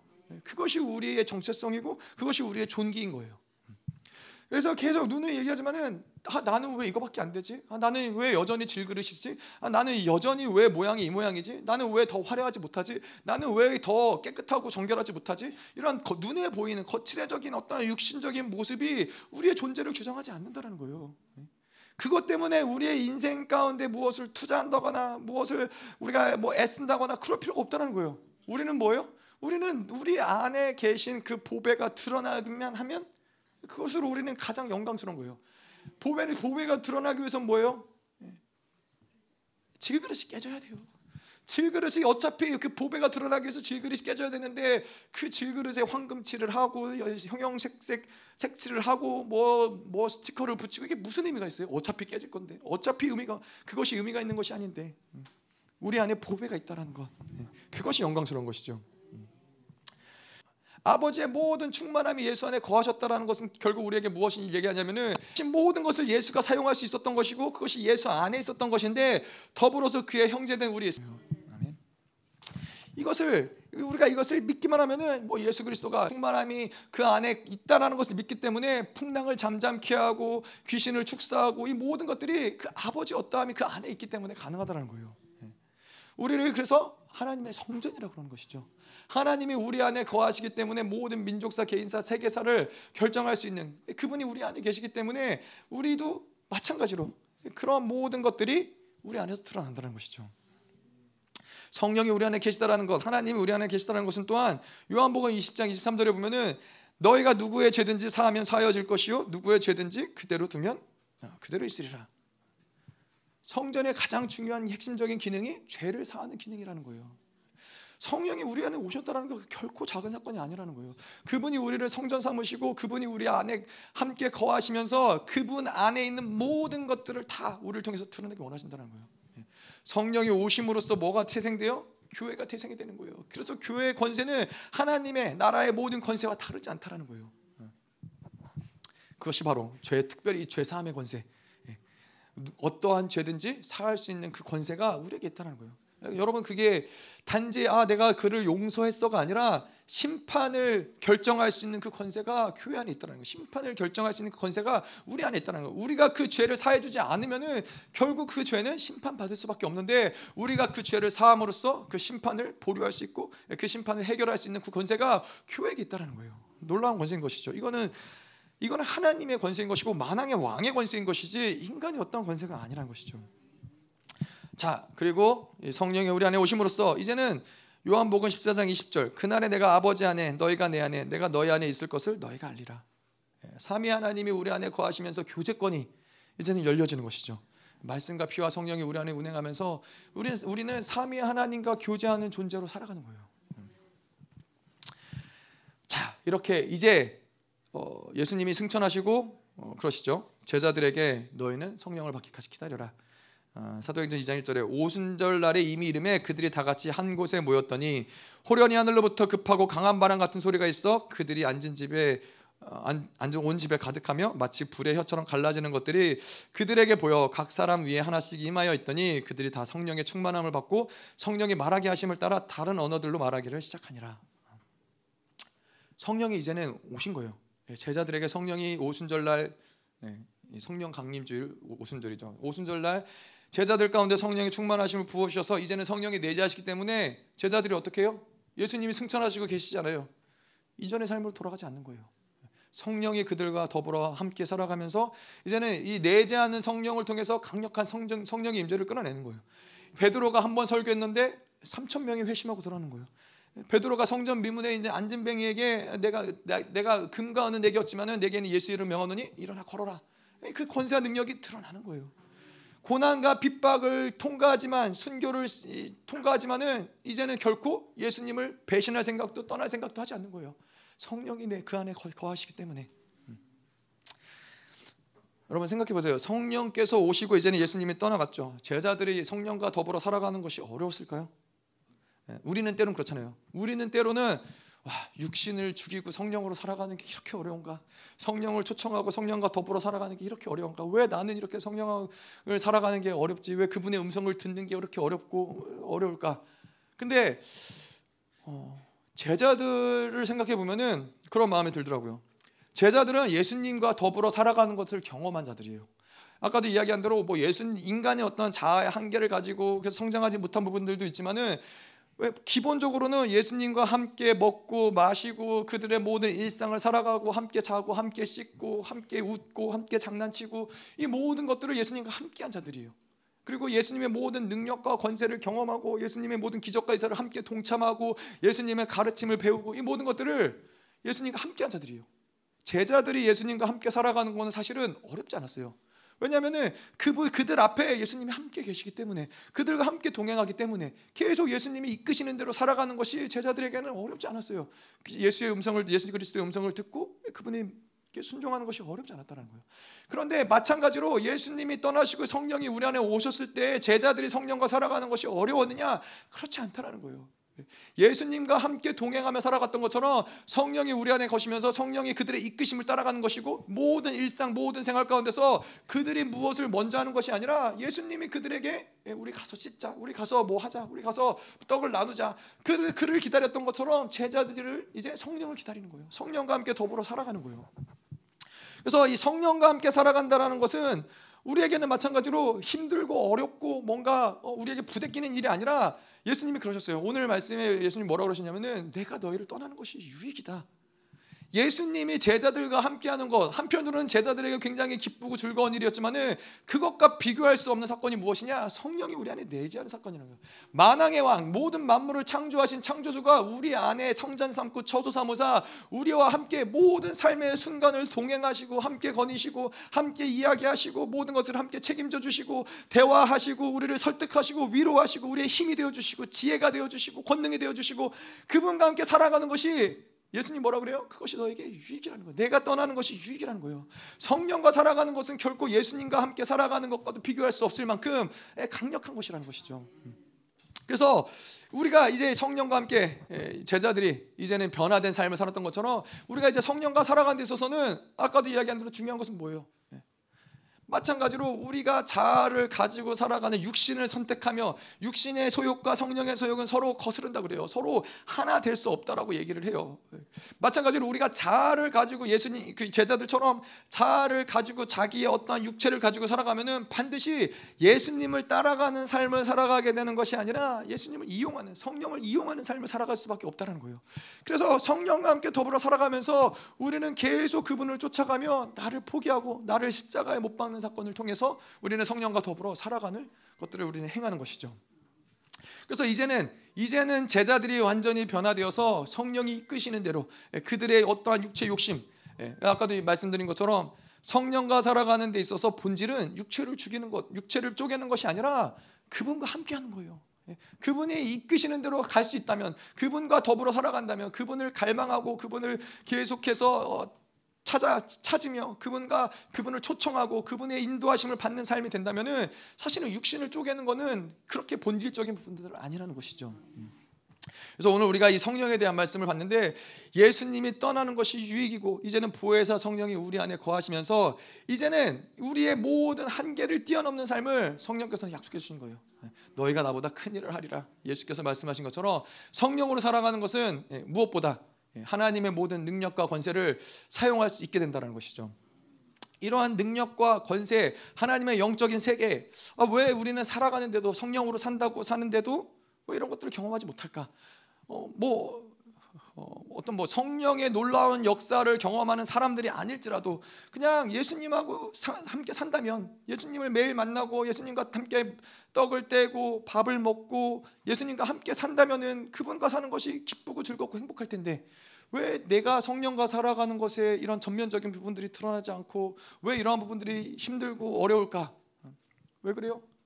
우리 안에 계속해서 육체로 살아갔던 모든 것들 이 계속해서 이 성령과 살아가는 시간이 길어지면 길어질수록 우리 안에서 모든 성령의 어떠하심들이 드러나는 게더 예, 빨라지는 것이고 더 깊어지는 것이고 예, 더 놀라워지는 것이죠. 예, 우리의 보지 못했던 제자들이 예수님의 어떠함을 보지 못했던 영역들이 있었던 것처럼 계속해서 옛사람 같다가 육체의 소욕을 선택하고 성령의 소욕을 선택하고 왔다 갔다 하다 보면은 그러한 부분들이 하다 보니까 수영을 배우다 보니까 그런 게 있더라고요. 숨이 트이는 순간이 온다고. 그래서 처음에는 막 조금만 해도 헉헉거리고 계속 수영을 쭉 하다 보면은 어느 순간 이제 숨이 트이는 거예요. 그러면은 오래 수영을 해도 그렇게 힘들지 않아요. 뭐 달리기를 해도 마찬가지죠. 달리기를 하면 막 폐가 막 쿵쾅거리고 심장이 쿵쾅거리고 죽을 것 같은데 어느 순간 숨이 트이면은 어 그게 그렇게 막 몇 사십 몇 킬로를 달려도 그렇게 어렵지 않은 거예요. 마라톤 하는 사람들이. 근데 성령과 살아가는 것도 마찬가지인 거예요. 그분과 지속적으로 만나고 그분을 지속적으로 초청하고 그분께 지속적으로 나의 삶을 집중하고 그분을 지속적으로 인정해드리고 예, 그럴 때 성령과 더불어 살아가는 거 힘든 것이 아닌 거예요. 여러분들 기도하시면서 아시잖아요. 예, 기도하다가 어떨 때 안 될 때에는 막 답답하고 그런데 어느 순간 이 영이 트이면은 예, 숨이 트이는 아니라 영이 트이면은 기도가 그냥 또 요 고비를 넘어가면은 또 확 또 열리는 그런 것들을 경험하잖아요. 마찬가지로 성령과 살아가는 것도 그렇다는 거예요. 계속 다른 어떠한 문제가 아니라 우리에게 중요한 거는 얼마나 오래 성령께 집중하느냐, 얼마나 오래 성령과 함께 살아가느냐, 얼마나 그분을 우리에게 삶에 초청하느냐. 그러면은 이 제자들이 경험했던 예수님과 함께 기쁘고 즐거웠던 그 이상 초월한 그, 그 모든 이 삶이 제자들의 삶이 교회를 세우고 복음을 전하고 하나님의 능력과 권세가 드러나는 이 성령과 더불어 살아가는 삶이 우리에게도 일어나는 것이죠. 특별히 이제 이 저희 열방교회 광주 선전이 1주년을 맞이해서 이 모든 교회의 시작도 성령의 오심으로 시작이 된 것이고 이 모든 교회 또 광주 성전이 세워지는 것도 하나님의 계획과 섭리 가운데 세워진 것인데 이제 1주년을 맞이하여서 우리는 더 성령께 집중하고 성령과 더불어 살아가기를 소망해야 되는 것이죠. 그래서 이제는 이 교회 가운데 하나님의 능력과 권세가 더 드러나는 것이고 계속 그 갈망함 성령 성령이 함께 했을 때 그 기쁨 그 자유함 그 열망 이 모든 것들이 이제는 이 교회 가운데 회복될 줄 믿습니다. 우리 함께 기도하길 원합니다. 음.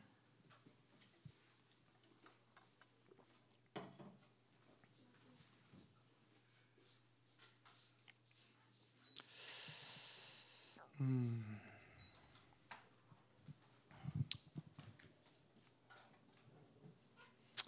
함께 기도할 텐데요.